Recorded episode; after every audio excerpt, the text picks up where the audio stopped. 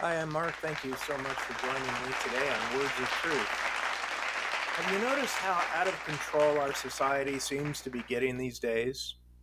Have you noticed that? Sure, you have. In the United States, people are even issuing warnings of a possible second civil war as political parties fight and bicker against one another. And its citizens clamor to be heard for their particular point of view, and there's no one in sight who could possibly bring peace to the nation. I read a report that people who join a particular party, whether Democrats or Republicans, don't do so because they necessarily agree with the platform of that party, but because they don't agree with the platform of the other party. And then in society in general, both here in Canada and other parts of the world, there's such divisiveness happening. Name the subject, and there's divisiveness. I'll bet if I named a couple of issues in this podcast, there'd be some of you whose blood would boil right away, and I might be even be accused of standing on one side or the other, be called names, and get a few emails. so I'm not going to do that.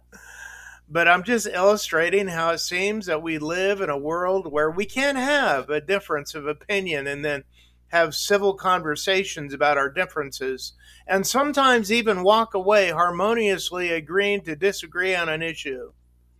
You see, if we think it's normal and right to live in opposition to one another, it becomes too easy to fill our lives with hatred and anger.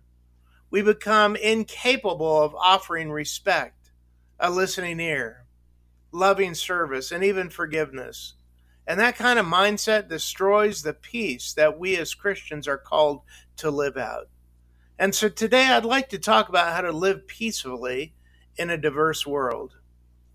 First of all, remember that as Christians, we ought to be defined by peace.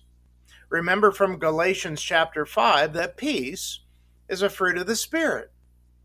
It's a sign that God's Spirit is living in us and Paul exhorts us in Romans chapter 12, verse 18 if it is possible, as far as it depends on you, live at peace with everyone. You see, we don't need to win every argument and get people to agree with us to live in peace with people. Did you know that? Living in peace means that it's acceptable. Now, listen, it's acceptable to hold a different view on an issue even a different theological view, and still live in peace with people. Now, I'm a Baptist minister, and I hold certain theological views that differ from other denominations, particularly in regards to certain practices like baptism and how to serve communion and the use of certain spiritual gifts or the style of Sunday services and the timing of the events of the end times and the return of the Lord. But you know what? We can hold differing views on those subjects, have discussions about those things, and still walk away as friends. Why? Because we choose to live at peace.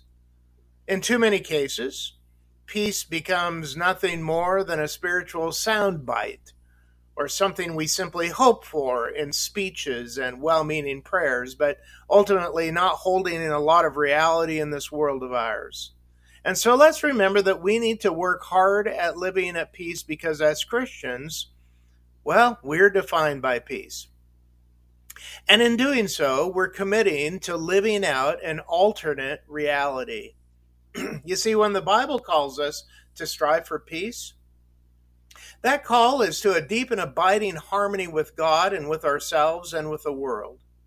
And that means that peace begins with a change in our disposition, a transformation of heart and soul.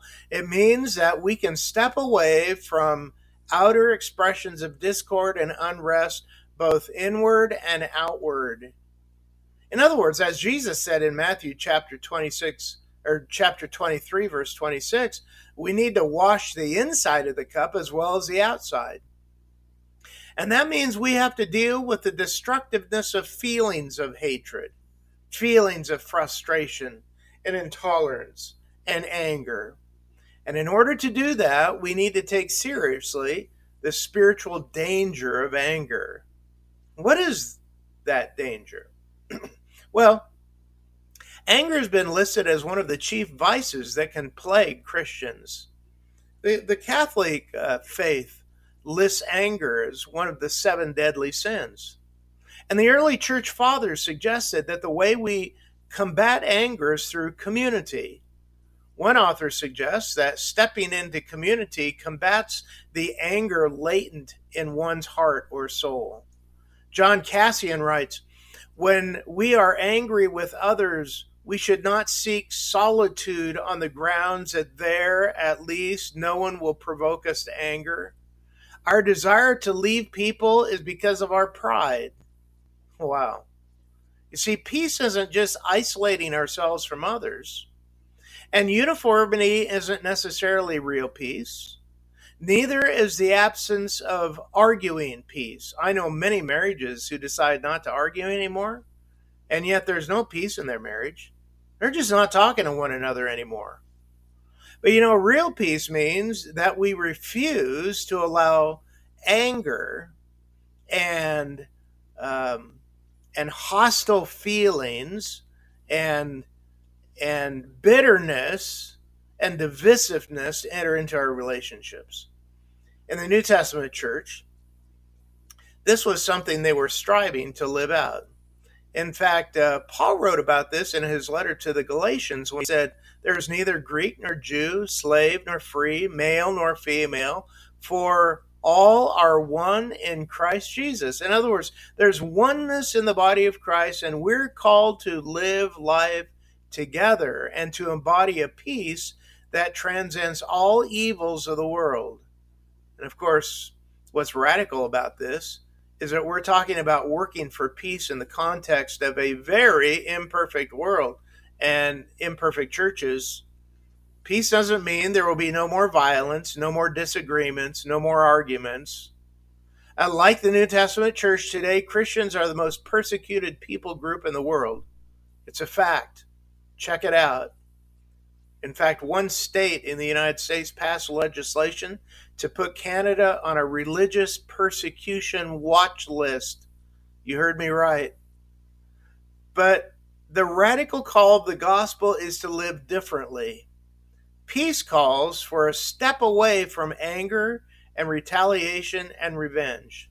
Paul said in Romans chapter 12, verse 19, Do not take revenge, my dear friends, but leave room for God's wrath, for it is written, It is mine to avenge. I will repay, says the Lord. You see, part of the thing that makes anger so deadly is that it so often is played out physically. And that's why you see so much road rage and so many people walking into schools and malls and even churches deciding to shoot people. They have so much anger that it becomes violence unchecked. But you can also take revenge, you know, on somebody without doing anything. Did you know that? You can just replay what you'd like to do over and over and over again in your mind. But in doing that, you're not hurting anyone else but yourself and your relationship with God. And here's my last point peace seeks relationship, healing, and redemption. You see, as Christians, we're not called to retaliate, but to bless.